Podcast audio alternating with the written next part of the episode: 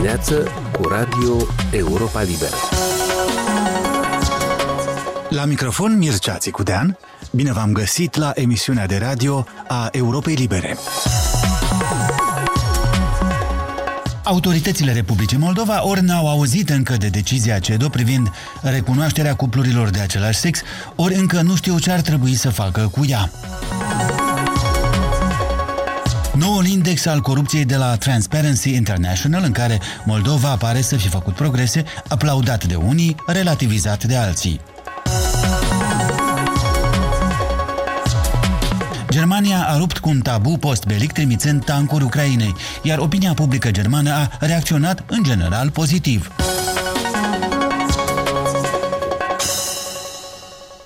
Șefa Procuraturii Anticorupție de la Chișinău, Veronica Dragalin, spune că ar evalua lupta cu marea corupție din Republica Moldova cu nota 4 sau 5 pe o scară de la 1 la 10. Într-un interviu la Radio Europa Liberă, Dragalin s-a arătat dezamăgită că multe dintre dosarele de corupție sunt tergiversate în instanțele de judecată. După ce ajunge un dosar în judecată, procurorii cam pierd din, din posibilitatea de a îl împinge mai departe.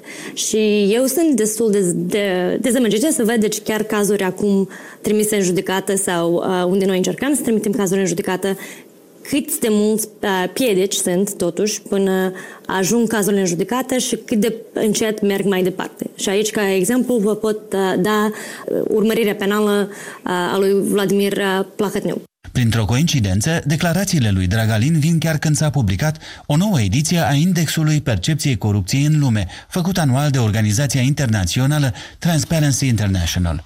În noua ediție, despre Moldova, se spune că a făcut progrese. Ea a și urcat în clasamentul mondial, dar la o privire mai atentă se poate vedea că laudele experților se referă mai mult la crearea deocamdată a unor elemente ale cadrului luptei cu corupția, nu la vreo mare victorie în această luptă. Moldova este lăudată, ca să zic așa, că și-a cumpărat în sfârșit undiță, nu că a prins deja vreun pește. Această frustrare, anume că lipsesc deocamdată rezultatele palpabile ale efortului anticorupție, străbate ca un fier roșu și opiniile consemnate de colega mea, Liuba Maxim, pe străzile capitalei. Raport internațional arată că Republica Moldova a crescut câteva puncte la capitolul lupta cu corupția. Neastră ca cetățean, simțiți lucrul ăsta? Da, să vă spun sincer, vorbe în vorbe da, dar în realitate nu pot să vă spun. Ar fi de dorit ca toți, adică să fie ăștia care să, să lucreze cu anticorupția, să fie nu din țară la noi, dar să fie tineri aduși din Europa, din America, care nu sunt de aici, au pus, toți au rădăcini adânci. În jurul dumneavoastră, priți, și tot locul e corupție. Tot locul. Chiar și la bancă.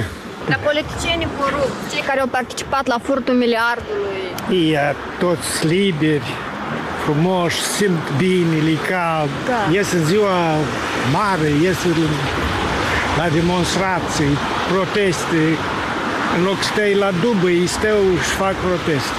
Ușor și-a făcut Republică în Orhei, alții în Dodor la dânsul în sat. Nu se luptă cu corupția în Moldova cea mai mare corupție în Parlament, că ei dau indicații la judecători și judecătorul cu titlu gratuit trebuie să pronunțe hotărâri pentru politicieni. Metoda clasică de bani și să fac uh, uh, un favor nu mai există. Gata, e nu Tot s-a preluat control politic. Corupția e acolo sus. Eu, eu nu zic de un, de un careva partid. E, fenomenul este de vreo 15 ani de acum așa. Hai să fac lucruri pentru a schimbi, dar nu știu dacă o să, o să le reușească ceva. Vedem. La ce vă referi? Mă referesc la reformele noi pe care le vor să le ad, adapteze. Cum trebuie cetățeanul de rând să simtă lupta asta cu corupția? Cum trebuie să simtă? Sunt într-un spital și să nu-ți mai ceară bani din tine, că se ceri. Când justiția o să fie corectă, când nu o să trebuiască să influențeze un procuror sau un judecător, ca să demonstreze adevărul. Păi eu nu văd așa mari schimbări la noi în Republica Moldova, mai mult pot să zic că s-a înrăutățit situația în ultima vreme. În primul rând, la noi în Moldova, toți se bazează pe cumătrism. Adică la noi spun uh, persoanele care deja sunt cunoscute între dânsi. Și unui student nou care de la universitate să încerci cumva să bage la noi în Parlament, e mai greu. Asta și sensul. În primul rând ar trebui să ne dezbăierăm de acest cumătrism. Cum ar trebui să luptăm? Să schimbe mentalitatea din copilărie, adică din de bază. Să nu fie ceva normal pentru om să, să iei ceva ce nu te aparține. Și atât. Adică, da, asta e întrebarea de educație. Dar nu numai, de mentalitate în general. Percepția mea că ceva încearcă să facă. Care sunt rezultatele finale palpabile? Nu prea le-am uh, observat și nici nu am uh, văzut cineva să sufere. Din contra, văd ultimele tunuri acolo, a fost achitat, acolo a fost achitat.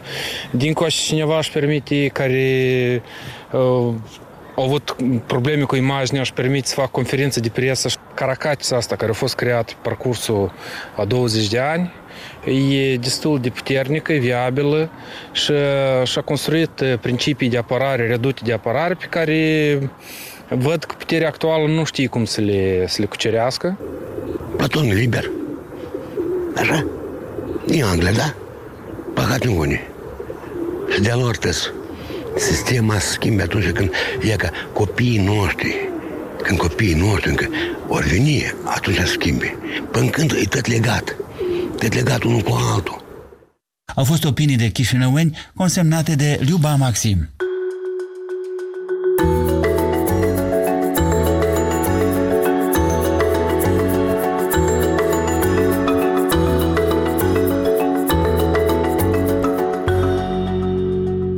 La 17 ianuarie, Curtea Europeană a Drepturilor Omului a decis, după examinarea unei plângeri venite din Rusia, că țările membre în Consiliul Europei sunt datoare să recunoască prin lege cuplurile de același sex.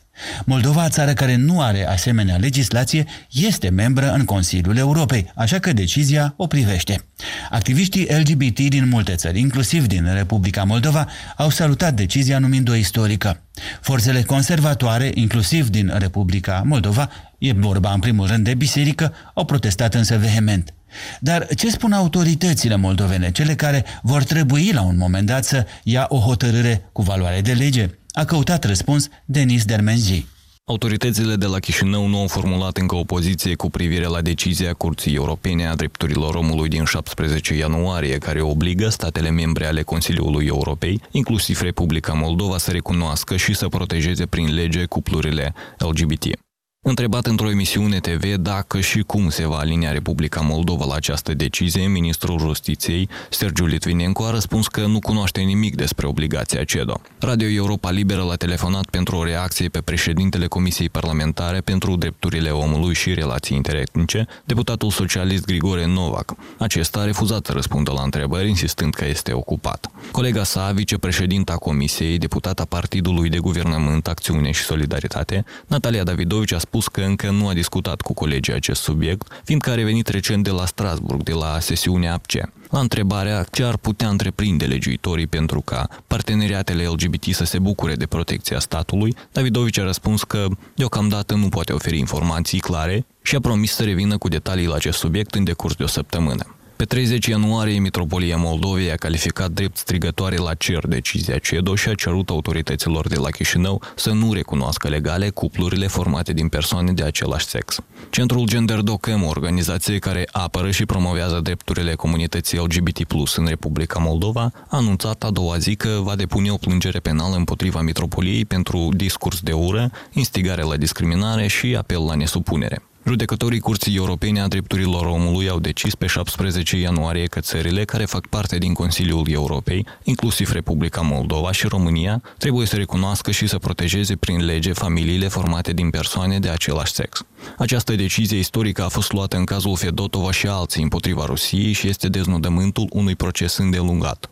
În urma acestei decizii, pentru a fi în acord cu Convenția Europeană a Drepturilor Omului, toate statele care au semnat această convenție, inclusiv Republica Moldova, trebuie să adopte o formă juridică de recunoaștere a familiilor formate din persoane de același sex și să creeze un cadru legal care să protejeze traiul în comun al acestor cupluri. În hotărârea pronunțată inițial în 2021, CEDO s-a pronunțat în favoarea cuplurilor de același sex, reiterând că familiile formate de persoane de același sex sunt la fel de capabile să aibă relații de familie stabile ca și cuplurile heterosexuale, în ambele cazuri fiind necesară o formă de recunoaștere și protecție a relației.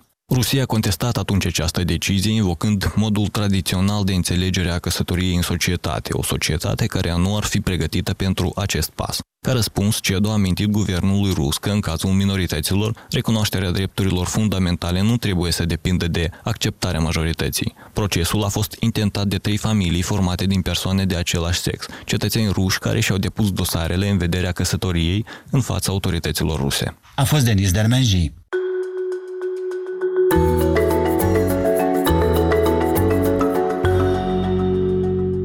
Multe ziare occidentale au numit posibil moment de cotitură în războiul din Ucraina acceptul Germaniei și Statelor Unite, urmate de mulți alți aliați occidentali, de a trimite țării invadate de ruși în urmă cu aproape un an tancuri grele. Deciziile capitalelor occidentale sunt considerate de comentatorii de presă nu numai o injecție de forță combativă administrată într-un moment important armatei ucrainene, ci și un gest politic puternic, care arată Rusiei că Occidentul nu glumește. În Germania, cum se știe, decizia a fost dificilă, dată fiind tradiția postbelică germană de neamestec în conflicte. O relatare de la Berlin despre cum a fost primită decizia de public a pregătit William Totok. Guvernul federal german a decis săptămâna trecută să livreze Ucrainei tancuri de luptă Leopard 2. La începutul anului, alegătorii germani s-au pronunțat într-o proporție de 46% pentru liberări, 43% erau împotriva. Tabloul stării de spirit s-a modificat după ce executivul, condus de socialdemocratul Olaf Scholz, s-a hotărât să trimită Chievului 14 tancuri Leopard 2. Dintr-un sondaj reprezentativ, realizat de Forschungsgruppe Wahlen din Mannheim, dat publicității de canalul 2 al televiziunii publice germane CDF, rezultă că 54% dintre cei chestionați susțin decizia guvernului. 38% nu sunt de acord cu furnizarea de tancuri. Aceste date reflectă opiniile la nivel național, incluzând atât pe vest cât și pe est german. Există însă diferențe semnificative între partea occidentală și partea răsăriteană a Germaniei. Estul Germaniei respinge livrarea tancurilor într-o proporție de 57%. Numai 35% dintre răsăriteni s-au pronunțat în favoarea liberărilor. Acest decalaj est-vest a fost confirmat și de un sondaj nereprezentativ efectuat de postul regional de radio-televiziune MDR, la care au participat peste 28.000 de persoane. Ele domicilează în trei landuri federale estice, în Turingia, Saxonia-Anhaltină și Mecklenburg, Pomerania Inferioară. Nu au luat parte nici locuitorii din landul Brandenburg și nici cei din Berlin, unde astăzi coexistă partea vestică cu cea estică și unde deosebirile le pot constata doar cei care au domiciliat aici înaintea căderii zidului în 1989. Din sondajul MDR rezultă că 74% dintre cei care și-au exprimat părerea cred că furnizarea de tancuri este o greșeală. 24% consideră că guvernul a luat o decizie bună. Radio-televiziunea MDR a cules și numeroase comentarii ale participanților pentru a cunoaște motivele care îi determină să fie contra furnizării de tancuri. Mulți dintre ei cred că livrările vor prelungi războiul. Alții spun că tancurile furnizate vor transforma Germania într-o țară care participă direct la război. O expertiză a Comisiei Științifice a Parlamentului Federal contrazice această opinie, destul de răspândită, bazându-se pe prevederile dreptului internațional. Din alte comentarii postate de MDR pe internet se desprinde că o bună parte dintre cei care au răspuns la chestionar cred că o încetare a războiului poate avea loc doar în urma unor negocieri. 85% dintre cei care s-au exprimat în favoarea liberărilor sunt de părere că Germania trebuie să sprijine Ucraina. Ei mai cred că decizia furnizării a întârziat prea mult. De la Berlin pentru Radio Europa Liberă, Vidam Totoc. Emisiunea noastră se încheie aici. Sunt Mircea Țicudean și vă invit să ne urmăriți în continuare nu doar la radio, ci și pe pagina noastră de net la moldova.europalibera.org și pe rețele. Aici e Radio Europa Libera.